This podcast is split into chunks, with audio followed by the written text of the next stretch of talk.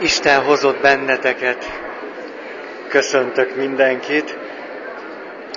Ha valakinek van kedve még hátulról előrébb ülni, akkor most lehet. Ez egy rendkívüli alkalom. Nagyon szívesen várok még egy picit, hogyha valakinek jobb az, hogyha elől ül, és közelebb van, mint hogyha hátul. Ma is hasonló hét van, mint néhány héttel ezelőtt, mikor lehetett tudni, hogy így egy kicsit kevesebben leszünk, vagy sokkal, az se baj.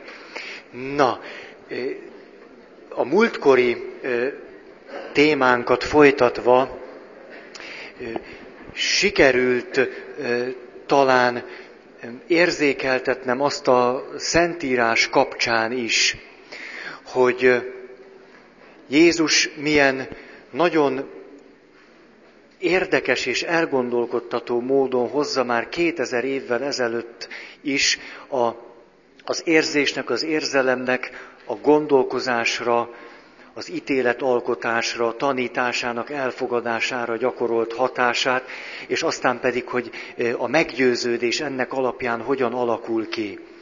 És ha így vizsgáljuk ezt a kérdést, akkor láthatjuk azt, hogy nagyjából két nagy utat megkülönböztethetünk egymástól. Az egyik, ez a tudományos módszer, amikor azáltal akarok valamit megismerni és megérteni, és fölfogni, hogy távolságot tartok tőle. Mert komolyan veszem azt, hogy minél inkább a megismerés folyamatában én is részt veszek, annál inkább módosul az a valami általam, a megismerő tevékenységem, meg a személyem által. És az a dolog nem tud már az lenni, ami, ahogy ezt mondani szoktuk, önmagában valami. Tulajdonképpen az objektív megismerés... Hát eleve nagyon kritikus dolog, vannak objektív dolgok, de a dolgokhoz való viszonyunk az mindig szubjektív, és az mindig relatív. És ezért nem tudunk akkora távolságot tartani semmitől, sem tárgytól, sem témától, sem embertől, hogy teljesen ne legyünk befolyással arra a dologra nézve, amit megpróbálunk megismerni és megérteni. Ez egyszerűen lehetetlen. Inkább csak abban válogathatunk, hogy mondjuk miféle befolyásoltság alatt tesszük ezt. Vagy elemezhetjük azt is, hogy hogyan hatunk mi arra a dologra, vagy tárgyra, vagy témára, amit megpróbálunk megismerni. De minden esetre ez a klasszikus tudományos módszer minél nagyobb távolságot fölvenni, és egy picit áltatni magunkat, hogy mi egyáltalán nem befolyásoljuk azt a dolgot, amit megpróbálunk megismerni vagy megérteni. Jézus pedig, amikor a tanításáról beszél, akkor épp az ellenkező utat javasolja, ami egyáltalán nem ellentétes a józanésszel, hanem inkább azt mondja, hogy eleve vegyük számításba azt, hogy az ő tanítása akkor érthető meg, hogyha őt szeretjük. Láttátok az Ötödik elem című filmet? Nekem az egyik kedvenc filmem, zseniális az a megoldás, amit ott, ott mutat a film. Egyébként is szeretem Bruce Willist, és ez már egy, már egy komoly, komoly affinitást eredményezett a filmmel kapcsolatosan, de hogy van az öt elem, és, vagy van a négy elem, és kell az ötödik, és az ötödik elem a szeretet. Ez így hihetetlen bárgyú hangzik, ugye, nagyon bénán, úgyhogy ezt így nem is akarom tovább ragozni, de csak azért mondom, ha valaki nem látta volna, hogy akkor indul be csak az a rendszer, hogyha megvan mind az öt elem. És az első négy elemet, a föld, a víz, a levegő, meg a tűz, azt könnyen kitalálják. És senki nem tudja megfejteni, mi az ötödik alapvető elem ebben a rendszerben. És nem tudom, hogy ki találta ki ezt. Zseniális ötlet. Ha jól emlékszem, ugye beállnak középre, és akkor ott szerelmesek egymásba, Bruce Willis és a kedvese, hogy így fogalmazzak, és amikor átölelik egymást, akkor történik meg valami az öt dolog között. Ez miközben hihetetlenül, hát, snasz, mondjuk így, vagy roppant evilági, aközben nagyon jól mutat be valamit, amit mi hívő emberként is vallhatunk, hogy ez a tanítás, ami persze kívülről is vizsgálható, kilométer távolságokból, meg nagyítóval, meg mikroszkóppal, és elmondhatunk róla egy csomó mindent. Ahogy mondjuk Spinoza elmondta róla, hogy, hogy ez így logikus. Aki használja az eszét, az nem haragszik az ellenségére, sőt, jót tesz neki. Lehetséges ennyire tisztán és élesen látni messziről is. De sok szempontból éppen a szeretetnek az érzése lerövidíti ezt az utat. Arról nem is beszélve, hogy a keresztény tanítás valóban csak akkor ismerhető meg és érthető meg, hogyha szeretjük azt, aki arról beszél. Ez egy furcsa dolog, nyilván mondjuk egy, egy tudományos igényű előadásban nehéz volna erről így beszélni, mert rögtön azt mondanák, hogy ettől kezdve, amit én mondok, az nem számít. Hát mi, mi, micsoda ez? De közben az életünk pedig rengetegszer aláhúzza ezt a tapasztalati tényt, hogy milyen más az, amikor úgy nézek valakire vagy valamire, hogy szeretem őt, vagy szeretem azt a dolgot, akkor egészen más. És miért kellene azt gondolnom, hogy amikor szeretek valakit, vagy valamit, és úgy nézek rá, akkor becsapom magam, vagy nem a valóságot látom. Miért kellene a szeretetre azt mondani, hogy az nem lehet a valóság része? Hogy aki szereti a másikat, és úgy tekint rá, az becsapja magát, vagy az hazudik, vagy nem látja a másikat objektíven. Hát lehet, valamiképpen nem látjuk objektíven, de akkor az a kérdés, hogy és ha objektíven látnám, akkor mi volna? Ülök a nagy objektivitásom közepén, és akkor mi van? Mit érek vele? Párkapcsolatnak van egy ilyen nagy veszélye, hogy kihűl a szeretet, és elkezdjük a másikat elemezni. Ú, de nagyon bele tudunk ebbe menni, nézzük, s hát igen, ez ilyen, igen, fölkapta a vizet, undorító, aha, jó. És, és akkor elkezdjük, és persze, mi elkezdjük provokálni, nem? Hát nem állod meg, hogy is csinálja, mint a gyerek, ötször, tízszer, ötvenszer, addig, amíg az anyukája ki nem készül. És azt mondja, aha, az anyu ilyen, ettől kikészül. És akkor kicsit megnyugszik, hogy na jó, ez már egy adat, mint a Hollószínházban, hogy na, egy újabb adat. Csak éppen mi a fenét kezdünk vele. Na, ezt úgyis, úgyis, úgyis tudjátok. Erich Fromm beszél erről, nagyon érdekesen mondja a, a, a, a példákat, hogy a gyerek az, amikor valamit meg akar ismerni, akkor könnyen kikerül abból a, a felnőtt számára már egyértelmű dologból, hogy azért akármit nem csinálhatok meg azzal a valamivel, még ha meg is akarom ismerni. És egy gyerek hiába szereti azt az ajándékot, amit karácsonyra kapott, lehet, hogy még a szentestén tönkreteszi. Gondolja ezt a szülő? De a gyerek nem így gondolja. A gyerek azt gondolja, hogy csak meg akartam érteni, hogy működik. Hát azért szedtem ízekre, mert nagyon örültem neki. Ha közömbös lenne nekem, akkor nem szedtem volna szét. De így totálisan szétszedtem, még aznap este. Hát biztos volt veletek ilyen, nem? Pont aminek a legjobban örültetek, és az milyen iszonyatos fájdalom. De ezt nem csak egyszer csináljuk, meg ízekre szedünk dolgokat, éveken keresztül egy csomó mindent. Pont azért, mert fontos nekünk, és meg akarjuk tudni, hogy mi az. De ezt megcsinálhatjuk egy emberrel is. Minden további nélkül. Ízekre szedhetjük a másik embert. Még egy dolog, ami, ami nekem ilyen iskoláskori élmény, meg tapasztalat, hogy emlékszem a környezetismeret tanárnőmre, akkor még volt ilyen, lehet, hogy ti már ilyet nem is tanultatok. De van ez még most is? Ja, akkor... Szóval, környezetismeret tanárnő az úgy beszélt a környezetismeretről, hogy öröm volt hallgatni. Vagyis nem beszélt semmit a környezetismeretről, hanem a bociról, a esőről, meg ezekről beszélt, és mi tátott szájjal hallgattuk. És én minden nap, mikor hazamentem, és volt környezetismeret óránk, akkor órákon keresztül a szüleim által elhozott Bunte, Stern, meg ilyen magazinokat vagdostam ezer, ezer apró miszlikre, mert egy füzetbe bevágtam minden olyan képet, ami az azzal az órával volt kapcsolatos. Megszállottja lettem a környezetismeretnek. Ifjú fejjel, ugye, ami eleve, ugye milyen hülyé hangzik. Hát az ember a környezetismeretnek nem lehet megszállottja, ez egy marhaság. Hát szerethetem a nyuszit, nem? Az, az normális. De környezetismeret, hát ez... És emlékszem, évvégén a tanárnő elkérte a füzetemet, hogy pedagógiai pályájának egyik csúcsa az én környezetismeret füzetem.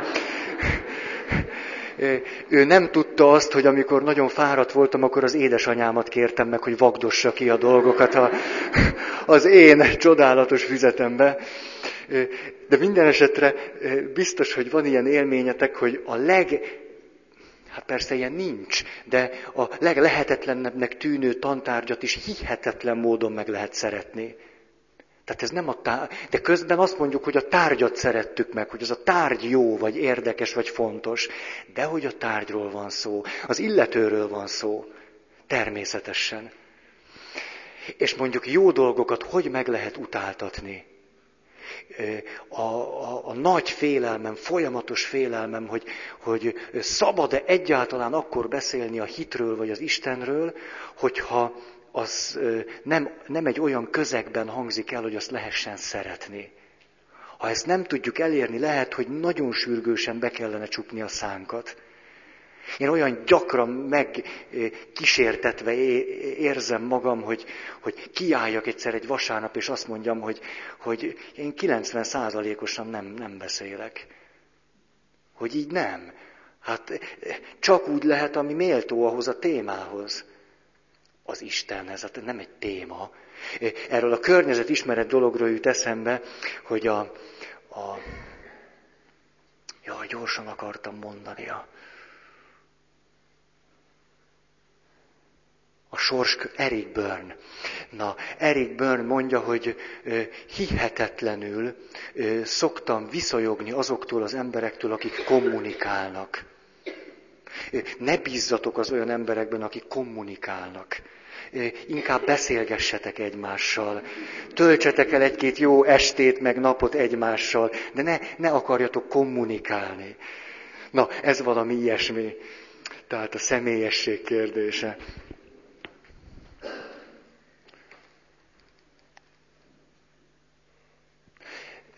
Itt egy záró gondolat, amikor szeretek valakit, vagy valamit, akkor éppen, hogy nem távolságot tartok, hanem közelengedem magamat ő hozzá, vagy őt magamhoz. És ebben a közelségben ismerek meg valamit úgy, ahogy egyébként soha nem ismerhetném meg. A következő nagy téma, a szeretet gondolkodást, ítéletet, meggyőződést, hitet alakító hatása. Ez a fejezet címe. Most az fontos, kell, hogy legyen cím, de nem írom föl. Öt pont. Az első, először is, hogy hogy, hogy működünk. A befolyásolás Lélektana című könyvet, ha elolvassátok, nagyon sok érdekes dolgot olvashattok ott. Főleg ezt a könyvet használtam, nincs rajta a címlistán, azért mondom. Hogy hogyan működik ez a folyamat, egy példa rá. Az egyik tengerparti üdülőhelyen ékszereket árultak az egyik boltban. És egy nagy halom olyan ékszer érkezett, amely türkiszkék színű volt, és a kutyának sem kellett. Ezért a boltos a következőt csinálta. Miután jó boltos volt, és tudta, hogy hogy működik a vásárlás lélektana, ezért először is betette a kirakatba. Ugyanúgy nem fogyott. Akkor betette főhelyre, ugyanúgy nem fogyott. Akkor leáraszta, ugyanúgy nem fogyott. Erre teljesen elkeseredve, hogy ez már a nyakán fog maradni, nyilván nem ezért, de éppen elment szabadságra. És hagyott egy üzenetet a munkatársának, hogy ilyen kaparva, vagy elmondtam ezt nektek? Nem, jaj, de jó. Annyira fáradt vagyok, ezt el se tudom mondani, de el tudom, látjátok. Nagyon le, le vagyok pukkanva teljesen, de... de nagyon-nagyon igyekszem. Na, hogy elment tehát szabadságra, és írt egy cetlit az eladónak, aki az ő munkatársa volt, ilyen kaparva, hogy ezt a dolgot, ezt a türkiz kék színű ékszert fél áron adják, csak adják el, mert, mert ha fél áron legalább, akkor valamennyi bejön. Csak hogy az történt, hogy az illető ezt a egykettedet kettesnek nézte, és ezért kétszeresére emelte föl az ékszer árát, és amikor megérkezett a két hét nyaralásából a tulaj, akkor megdöbbenve tapasztalta, hogy az összeset megvették. Mindet. A folyamat úgy működik, ahogyan ebben a könyvben frappánsan lehet olvasni, hogy kattan indít. Tehát, hogy van egy kulcsinger, ebben az esetben az, hogy drága. Ez a kulcsinger drága, az indít, tehát jó. És utána már csak meg kell venni. Valahogy a szeretetnek a hatása a gondolkozásra, az ítéletre, a hitre, a meggyőződésre is ilyen módszer szerint leírhatóan működik. Ha a dolgot megszerettem, akkor jónak tartom, hinni fogok benne, meg fogom venni, vagy követni fogom, vagy akármicsoda. Fordítva is persze így van, ha jónak tartom, sürgősen megszeretem, és megveszem. Erről a, a, a folyamatról akarok beszélni. Az első. Annak mondunk igent, akit szeretünk. Minél inkább szeretünk valakit, vagy valamit, annál inkább mondunk neki igent. Mondom a megdöbbentő történetet hozzá, a fedeles műanyagok esete. Műanyag edényekről van szó, nem tudom, hogy ismeritek-e, az Egyesült Államokban fedeles műanyag edények eladására egy új módszer találtak ki. Mégpedig a következőt, hogy nem kiskereskedelemben kell forgalmazni ezeket az edényeket, hanem meg kell bízni valakit, hogy rendezzen egy partit. Hívja meg az ismerőseit és a barátait. Ott a partinak egy ünnepélyes pillanatában álljon ki a többiek elé, és mondja el, hogy itt most fedeles műanyag edények partiról van szó, miközben kaptak enni, inni, meg lehet táncolni is, de most jön az az ünnepélyes pillanat, hogy vásároljanak ezekből a dolgokból, és ő, mint háziasszony ezeket ajánlja. Természetesen ő százalékot kap belőle. Ezt mindenki tudja, mert előbb-utóbb mindenki rendez ilyen partit, mert nagyon igézően hat ez a bizonyos százalék, amit te hazavihetsz, illetve nem is kell hazavinni, mert te otthon vagy. Ezt mindenki tudja, hogy így van, és ennek ellenére a háziasszonynak nem mondanak nemet. Még akkor sem, hogyha tudják, hogy ez a parti arra megy ki, hogy fedeles műanyag edényeket kell neked ott vásárolni. Mondom a megdöbbentő tényeket. Baráttól vásárolni azt jelenti, hogy kétszer nagyobb forgalmat tud lebonyolítani az a valaki, aki a baráti kapcsolatán keresztül árul, mint az, aki úgy egyáltalán csak próbál árulni. De ez még így hagyján volna, de az is kiderült, hogy sokkal inkább megveszünk egy dolgot olyan valakitől, aki a barátunk, mint egy olyan dolgot, amiről bebizonyították nekünk, hogy jó. No. Hogy hová vezetett ez a, ez a taktika, mondom a tényeket. Eladás, Napi két egész öt millió dollár fedeles műanyag edényekből. ezerkilencszázkilencvenkilences a könyv, és a következőt írja, az Egyesült Államokban ebben az esztendőben, vagy az előzőben két egész hét másodpercenként kezdődött egy ilyen parti. Annyira bejött ez a dolog, hogy ezek a fedeles műanyag edények a kereskedelemben már egyáltalán nem kaphatók. Csak partikon. Tovább menve azt is tudhatjuk, hogy ha jön hozzátok valaki, és azt mondja, hogy iksz ipszilon barátotok küldött.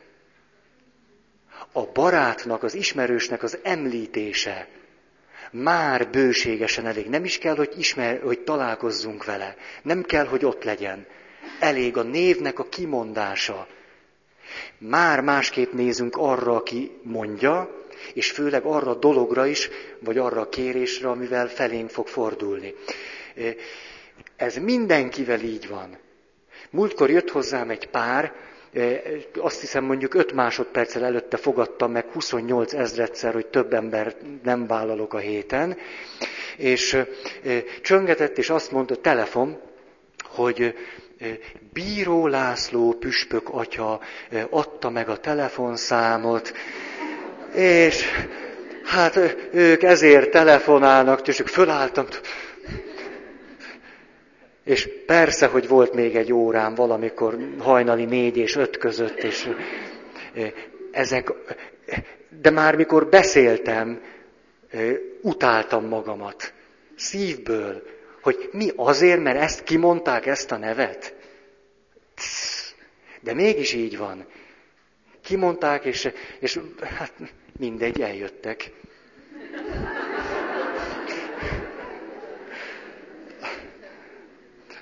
Ennek a, ennek a folyamatnak a kulcsa tulajdonképpen nem az, hogy szeresd meg azt a dolgot, amit ajánlok neked, vagy az, hogy lásd be, hogy én jó üzletet adok neked, vagy hogy jó dolog az, amiről beszélek, hanem hogy szeress meg engem. Ez a kulcsa. Mondok egy megdöbbentő történetet. Detroitban Joe Girard, talán így kell ejteni, Chevrolet kocsik eladásával foglalkozott.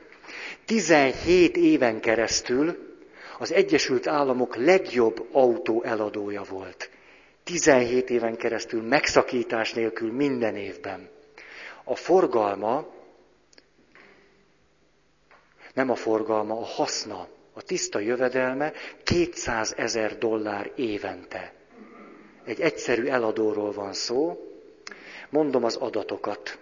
Minden munkanap öt autót adott el. Minden nap. Bekerült a rekordok könyvébe, mint a leghíresebb gépkocsi eladó.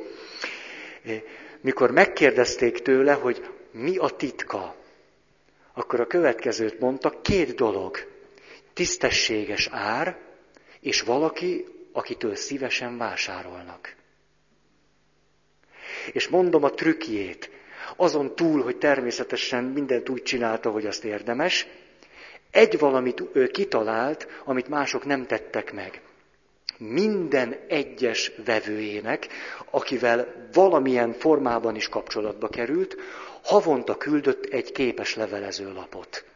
Havonta mindenkinek egy képes levelezőlapot, ami húsvéti volt, meg karácsonyi, meg pünkösdi, meg mindig valami szép dolog volt rajta. Ám szöveg csak egyetlen egy mondat, meg az ő aláírása. A mondat így hangzik. Kedvelem önt.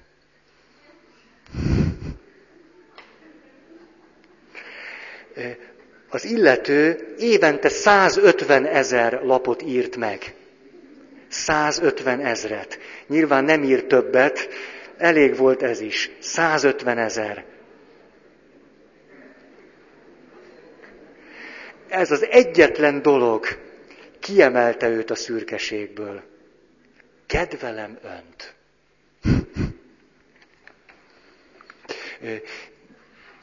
Na.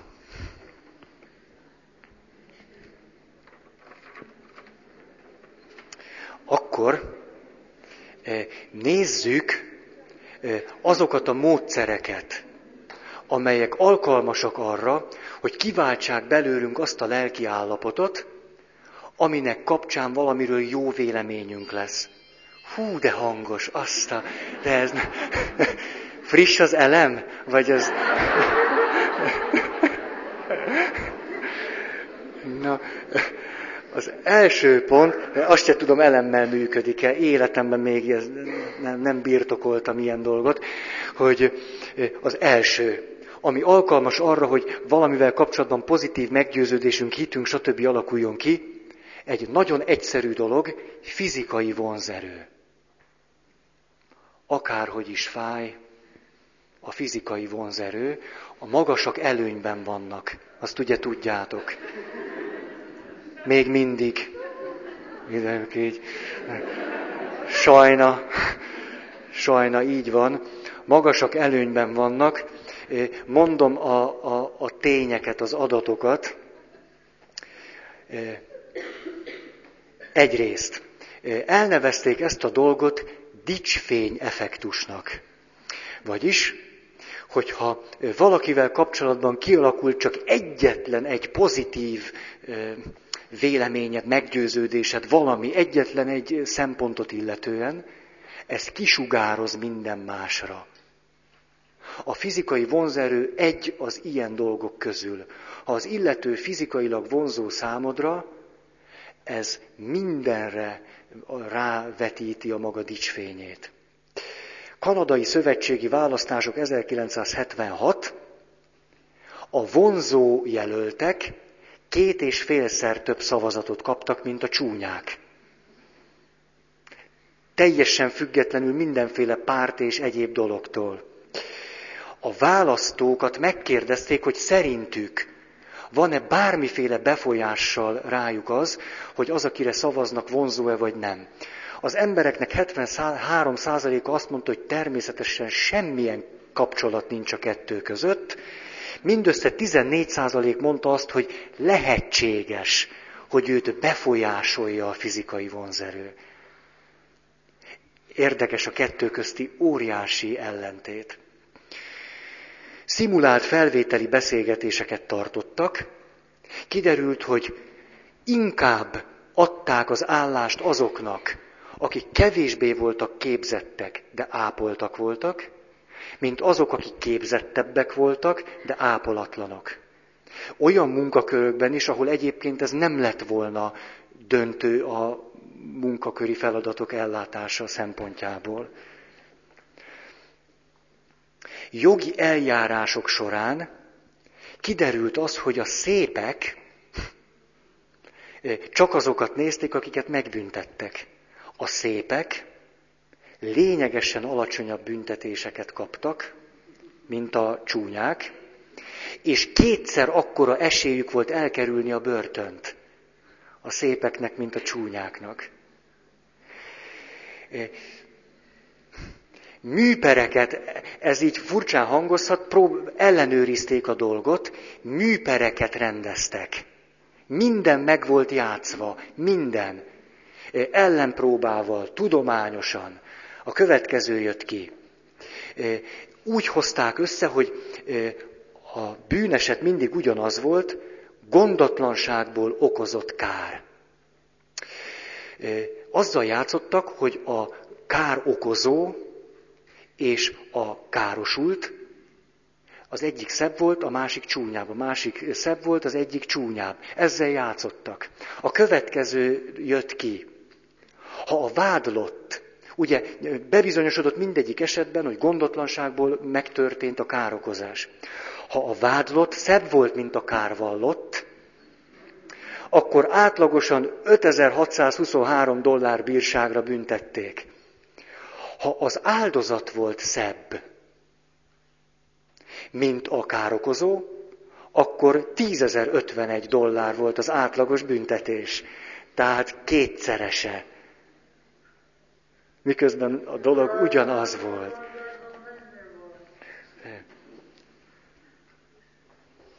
Az is kiderült, hogy a szépek sokkal könnyebben kapnak segítséget, mint a csúnyák.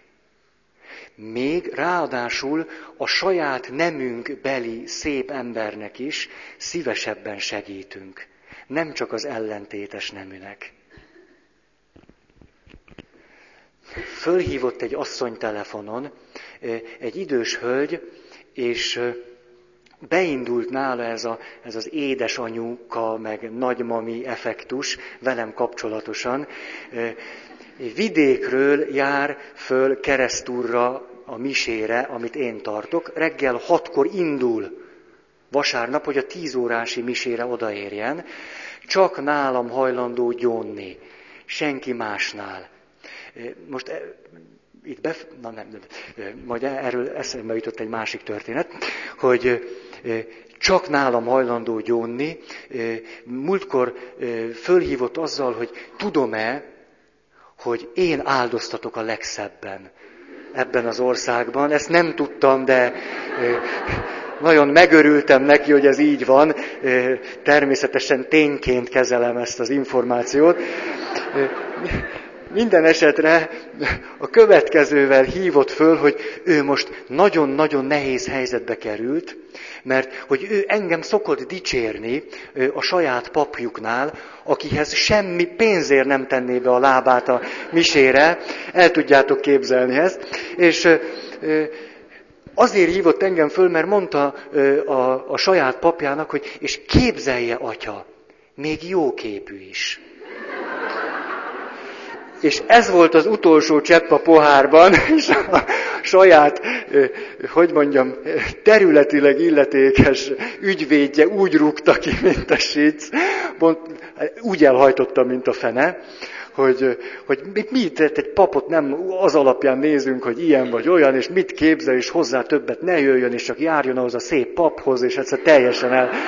El, elzargatta őt, és a, és a kétségbeesve hívott engem föl, hogy, hogy ugye nem baj, hogy ő neki én tetszem. Hogy ugye ez nem baj, hogy jár, járhat még azért a misére. Hogy ez nem, nem baj. Hát mondta, nem, nem, nyugodtan járjon. Utána volt még egy bizonytalan kérdése, és ezután is adom a Szentostyát a kezébe. Nem, nem, nem azért menni fog, vagy...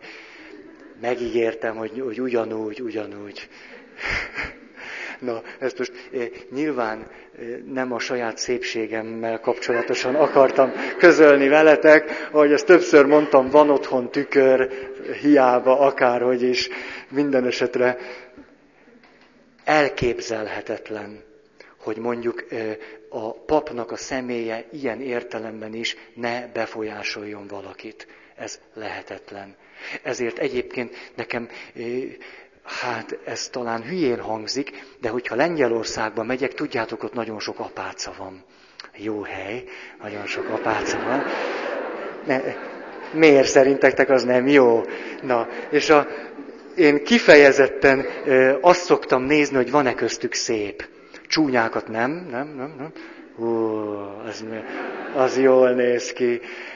Szerintem az egyházunk egyik, mondjuk, komoly megújulási forrása lehetne, ha szép apácák lennének, és azok mászkálnának az utcán. Nem kellene semmit csinálni, csak ki, kiküldeni őket. Hadd, hadd mutassák meg magukat. De ez... És tudjátok, mi a legszomorúbb, hogy ezt komolyan gondolom. Na mindegy. Egyébként egyetlen igazán gyönyörű szép apácával találkoztam Magyarországon, ő is kilépett. Ráadásul a papnevelő intézetben volt, és hát szóval a nőiességnek a csúcsa volt, tényleg nagyon szép is volt, roppant nőies, és ezért a papnövendékek elnevezték őt Inci-Finci nővérnek. Inci-Finci nővér egy évet bírt a novíciátusban, aztán elment Kandur bandit keresni.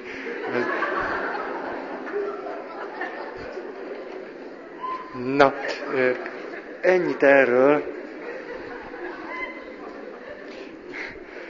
A második szempont, de aranyos volt tényleg, nagyon, nagyon. Hát csak rosszul állt rajta az a ruha. Hát, Miért? Legalább rájött, van ízlése. Tudta, hogy az neki nem álljon. Második szempont, tehát ezt sajnos nem tudom tovább ragozni, hát ez így, így. Tehát a Istenbe vetett mélységes hitünk egyik forrása.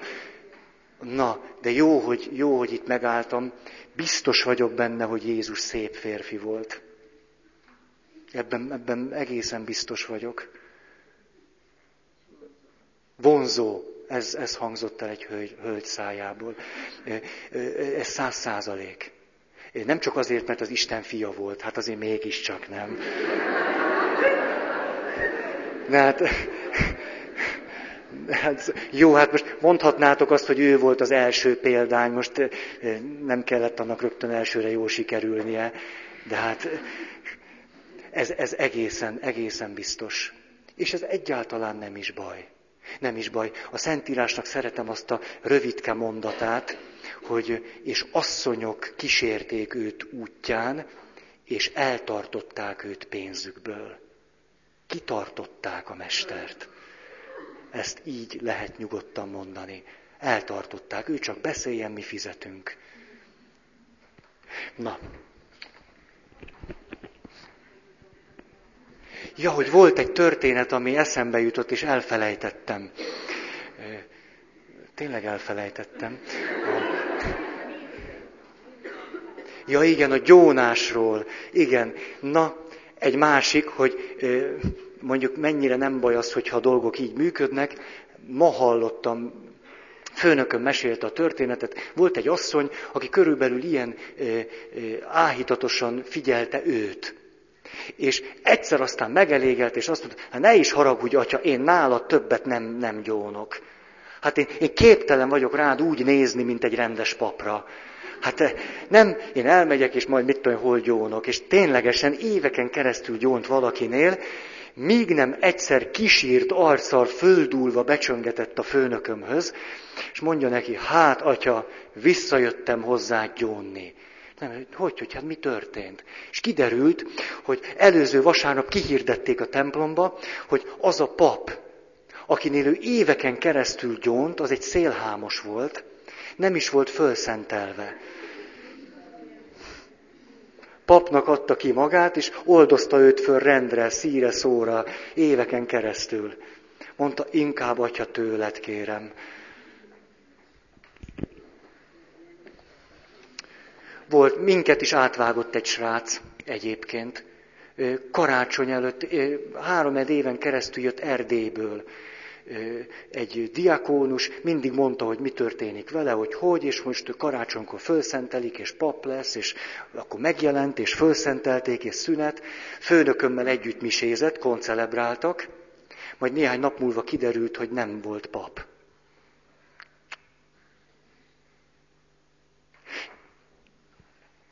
Na,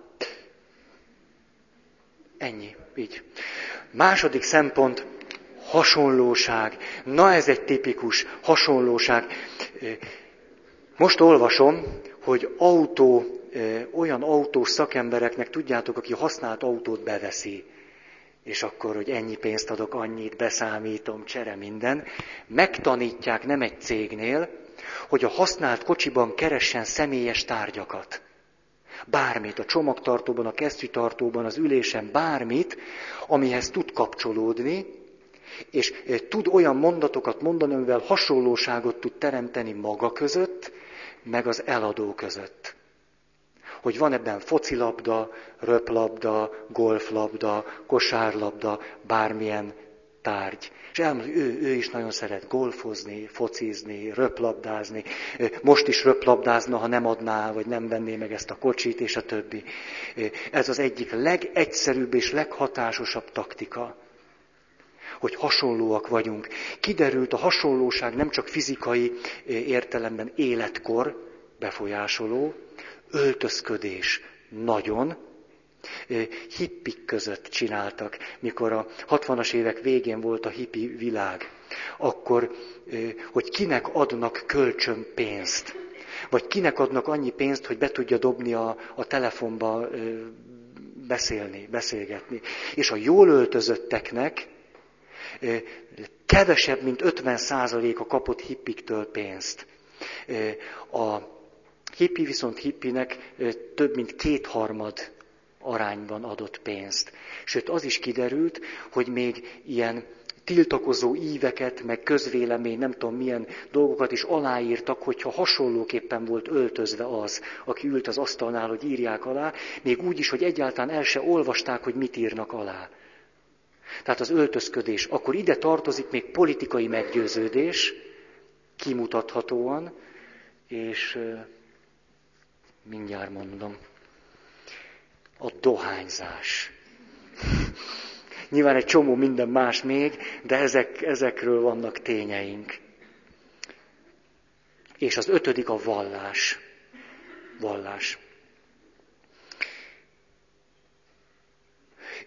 Tudjátok, ezt ti is nézhetitek, hogyha egy ilyen kiművelt eladóval van dolgotok, és mondjuk egy komolyabb tárgyalásról van szó, akkor ezt tanítják nekik, hogy föl kell venni azt a testtartást, amiben te vagy.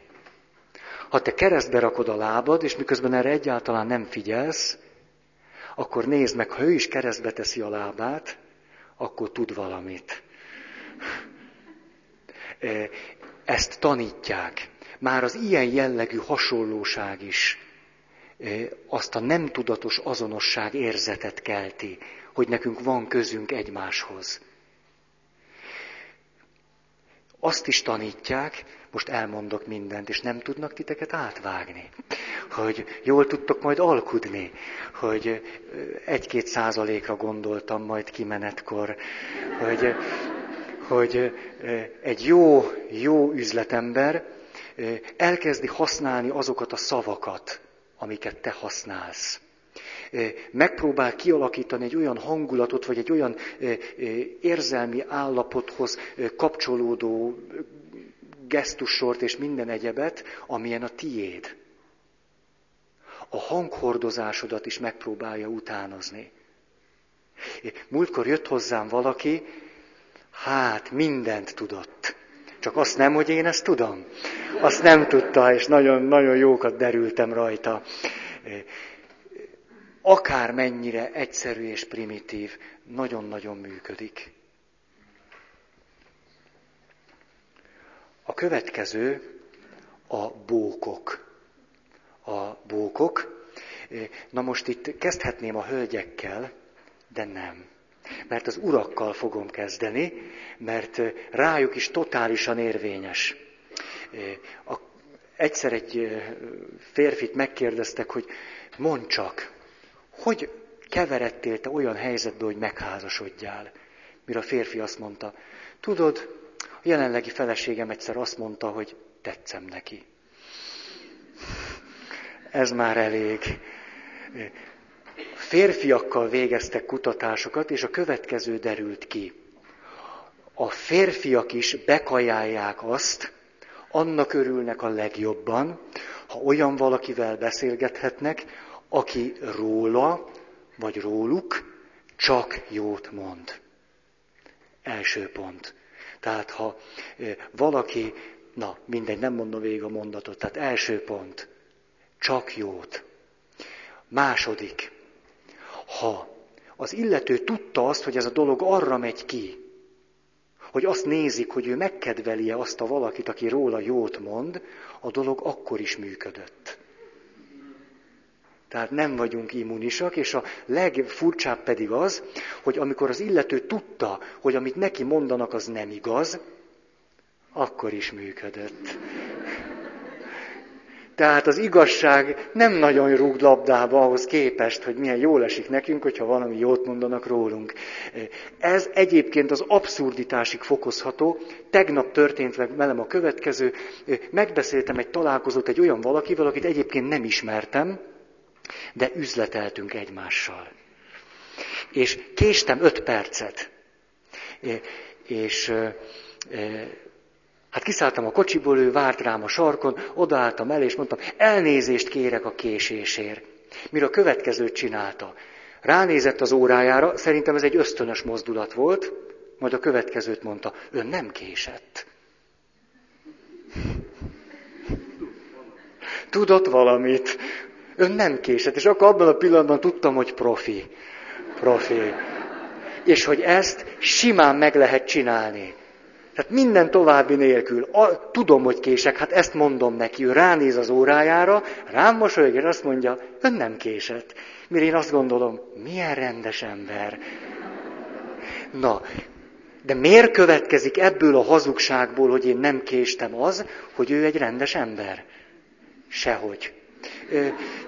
De mégis így működik. A hölgyekről most direkt nem beszélek. Rájuk is mindez érvényes, csak ők ezt tudják. Ez a különbség köztünk, hogy mi ezt nagyon szívesen kikérnénk magunknak, a hölgyek azonban ezt tudják, én ezt több hölgytől megkérdeztem. A legérdekesebb beszélgetéseim közül valók azok, amikor hölgyeket ilyesmiről kérdezem.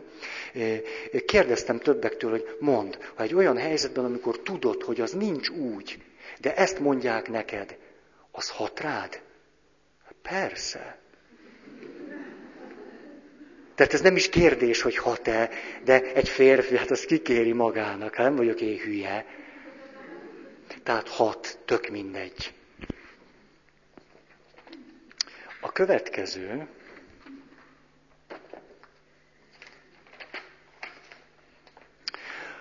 kapcsolat és együttműködés. Vagyis minél szorosabb kapcsolatban vagyunk, és ami a döntő, minél inkább valami oknál fogva együtt működünk, vagy együtt kell működnünk, a másik ember megítélése annál pozitívabb lesz. A meggyőződésünk, a hitünk azzal kapcsolatosan, hogy ki is az a másik. Ide tartozik első szempontként, hogy minél ismertebb számunkra valami, azt annál jobban kedveljük. Annál megbízhatóbbnak, szavahihetőbbnek, stb. stb. stb.-nek tartjuk. Ezért kimutatható az, hogy valaki minél többet szerepel a tévében, annál nagyobb hitelt adunk a szavainak. Kivéve azt az egy-két embert, akit egy más folyamatban hülyének tekintünk, mert az, az, az máshol van elrakva. De hogyha csak úgy ösztönösen megyünk bele ebbe a játékba, akkor minél többet szerepel, annál jobban fogunk adni a szavára. Csináltak olyan kísérletet, hogy tudjátok, nézettek egy filmet, és villanásszerűen beadták embereknek a, a képét. Úgy, hogy ne válhasson tudatossá az, hogy láttad azt a képet, és utána később beszélgetéseket kellett folytatni ezekkel az emberekkel. Mérték, hogy minél több kép, rejtetten megjelenő kép volt látható ezeken a filmeken, később a beszélgető partnert annál szimpatikusabbnak tartották. Tehát pusztán csak az az inger, hogy ismerős az arca. Na. harminc éves kísérletnek az eredményét akarom elmondani. Az Egyesült Államokban egy ürge azt nézte, az előítélettel foglalkozott.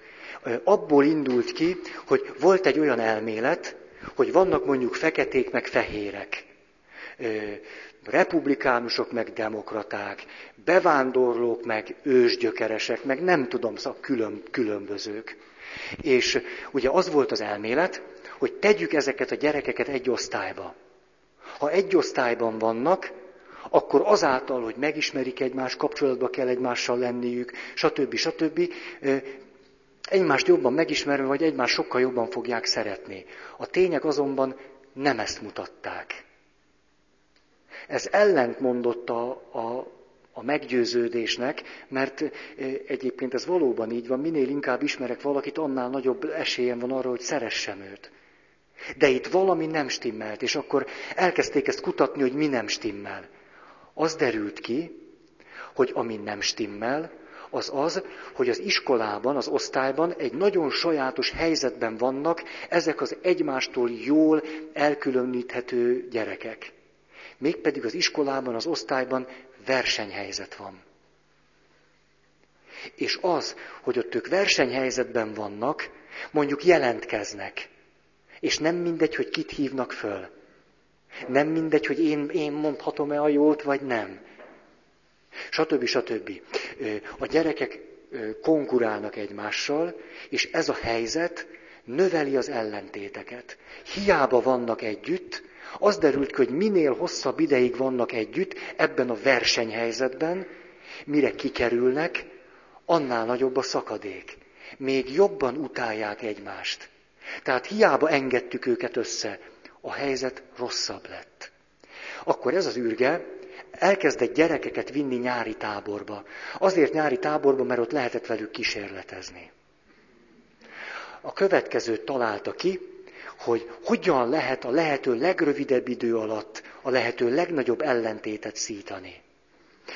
Azt nézte, hogy azzal kell kezdeni, most ugye nem az ellentét itt a lényeg, hanem az, hogy végül ezek a gyerekek egymásról azt mondják, hogy az egy állat, az egy barom, az egy rohadék, az egy, vagyis eljutnak egy, egy nagyon erős, érzelmileg túlfűtött meggyőződésig. Ezért beszélünk erről.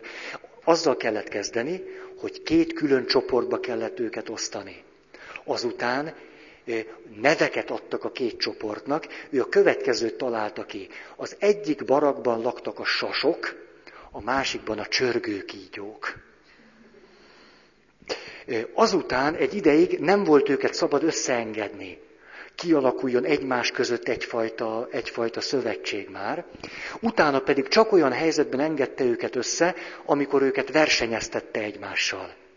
Egyéb szituációt nem teremtett nekik. Két hét múlva totális gyűlöletig fajult a tábor. Eljutottak oda, hogy már akármilyen programon vettek részt, ugye ilyen kísérleteket tett, hogy kivette őket a versenyhelyzetből. Miért lett ez ilyen vízhangos? Mit csinálok?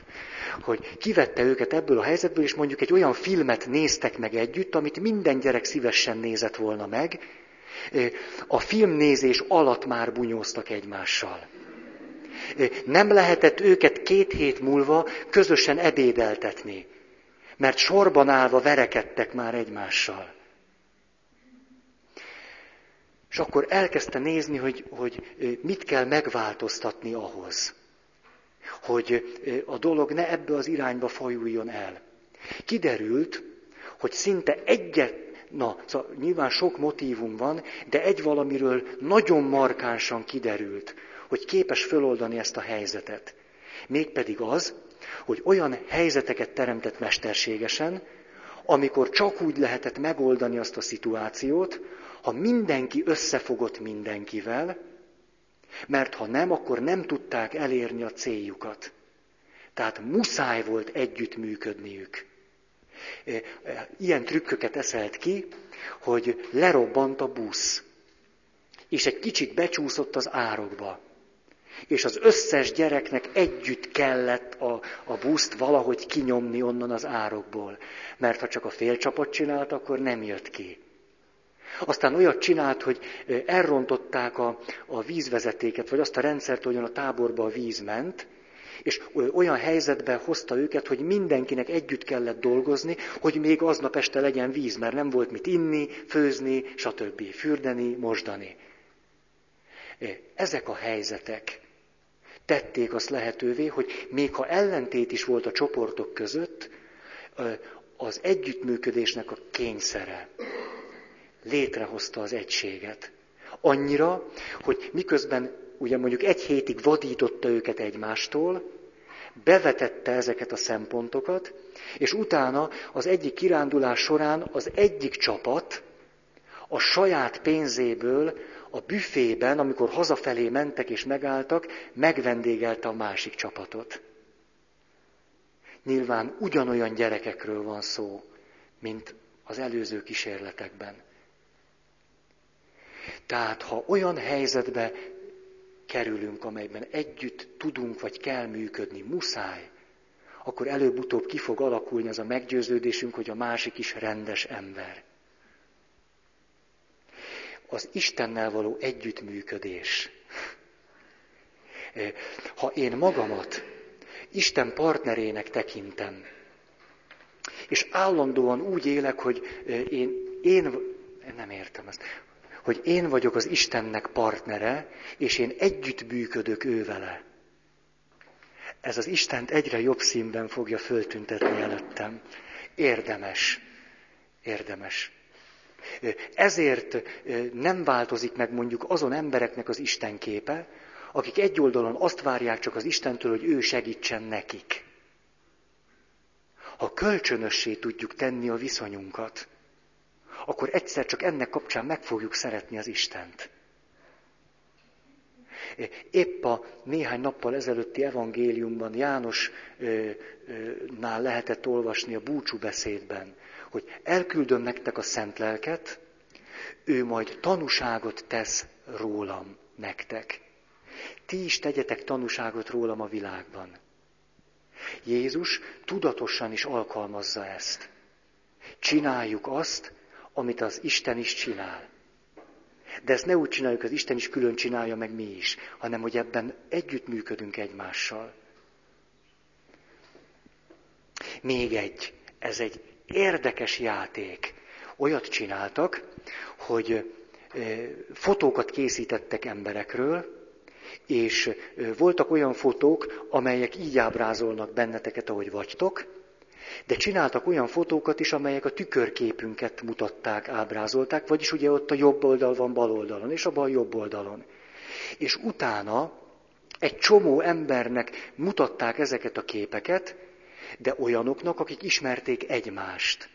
És csupán annyit kérdeztek, hogy melyik kép a szimpatikusabb. Szerintetek mi derült ki? Az eredeti. Az eredeti, igen, ez azt jelenti, hogy azok, akik engem ismernek, azoknak az a kép tetszett jobban, amit ők látnak. Nekem pedig az a kép tetszene jobban, amit a tükörben látok. A tükörképen. Ezt akárhányszor megismételték, mindig ez jött ki. Azért, mert én így ismerem magam. Ti meg úgy ismertek engem.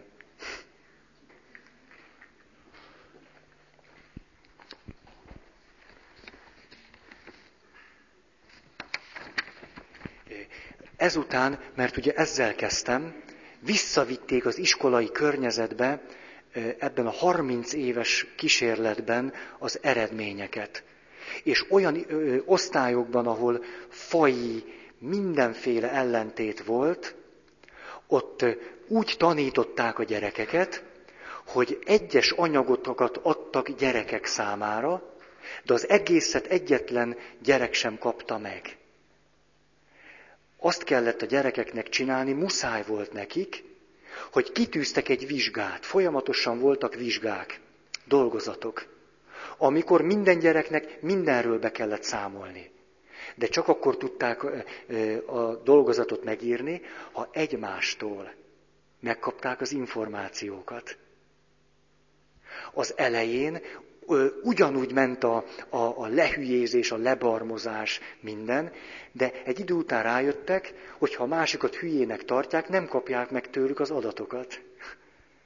Ezért elkezdtek, muszáj volt együttműködni, sőt, segíteniük kellett az illetőt, hogy ő minél szívesebben tanuljon, minél pontosabban adja át az információkat, mert különben ők is rossz dolgozatot írtak. Tehát kénytelenek voltak még segíteni is a másiknak. Ezek az osztályok, akik így dolgozták föl az anyagokat, több mutatóban is, nem csak tanulmányi eredményeket illetően, hanem előítélet és más szempontokat illetően is sokkal jobb állapotban kerültek ki, mint ahogy bekerültek. Még ugyanolyan közegből jövő gyerekek rosszabb állapotban kerültek ki, mint ahogy bekerültek, hogyha nem csinálták velük ezt.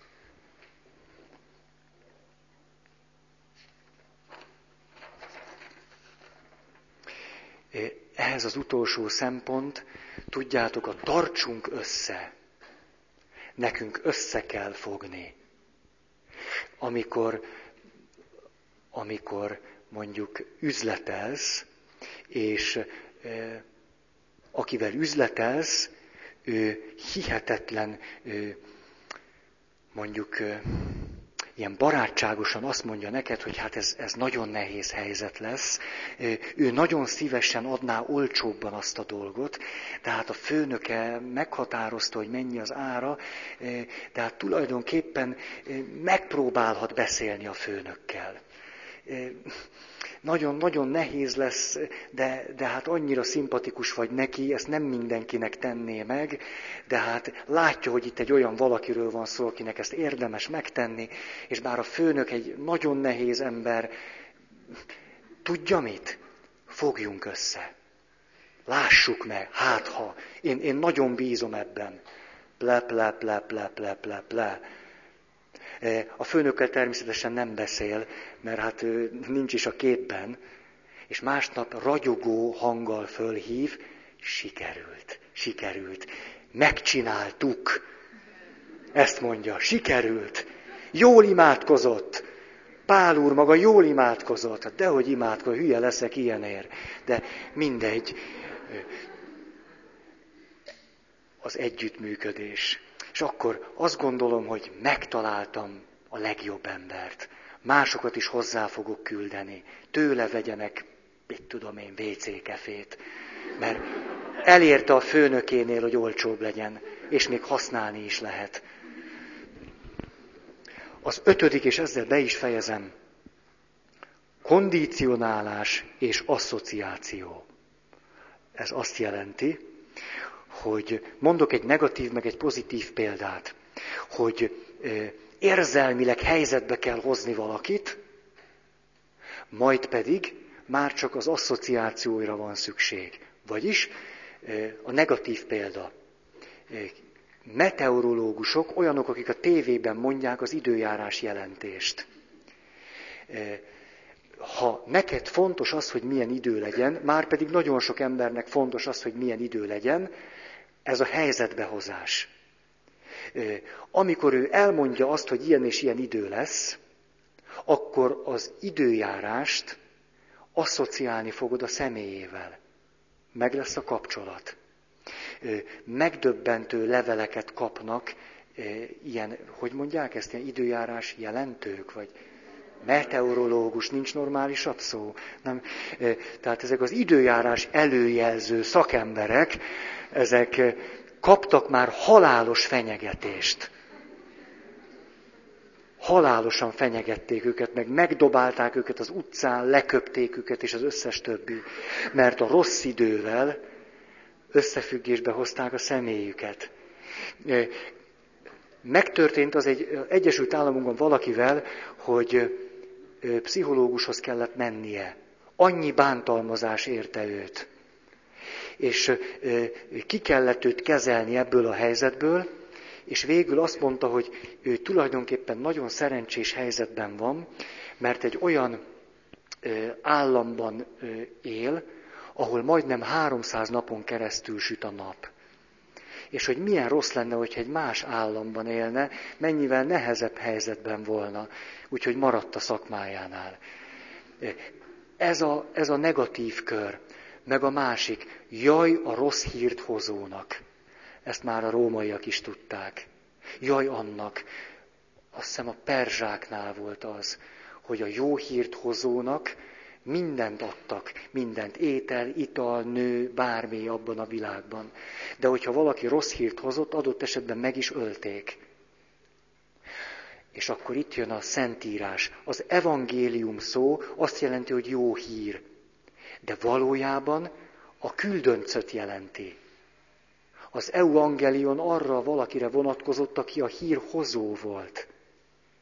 A hírhozó volt ez a, ez a valaki, és ebből alakult ki az örömhír kifejezés, magából a szeméből. A pozitív pedig, hát a legegyszerűbb a szép nő és a kocsi esete. Ezt is vizsgálták, hát nem nagyon kellett vizsgálni, azt már nem a nőt nem kellett sokáig, hanem ezt a jelenséget megcsinálták azt, ugyanaz az autó. Van a, van a képen nő, hát szép kell, hogy legyen persze. Utána egy ilyen árnyalt kérdés alapján rákérdeztek arra, hogy milyennek tartják az autót. Ha volt nő, jobb volt a kocsi. Ha nem volt nő, rosszabb volt a kocsi. Puff neki. Ez az az öt szempont. ami alapján kimutathatóan, egyértelműen befolyásolhatók vagyunk, és az érzelmeinken keresztül döntő módon átalakul az ítélethozatalunk, a meggyőződésünk és a hitünk. Hú, túléltem. Remélem ti is. Na, tényleg most szívből köszönöm a figyelmeteket. Ennyit bírtam ma. Van-e hirdetnivaló? Gyere!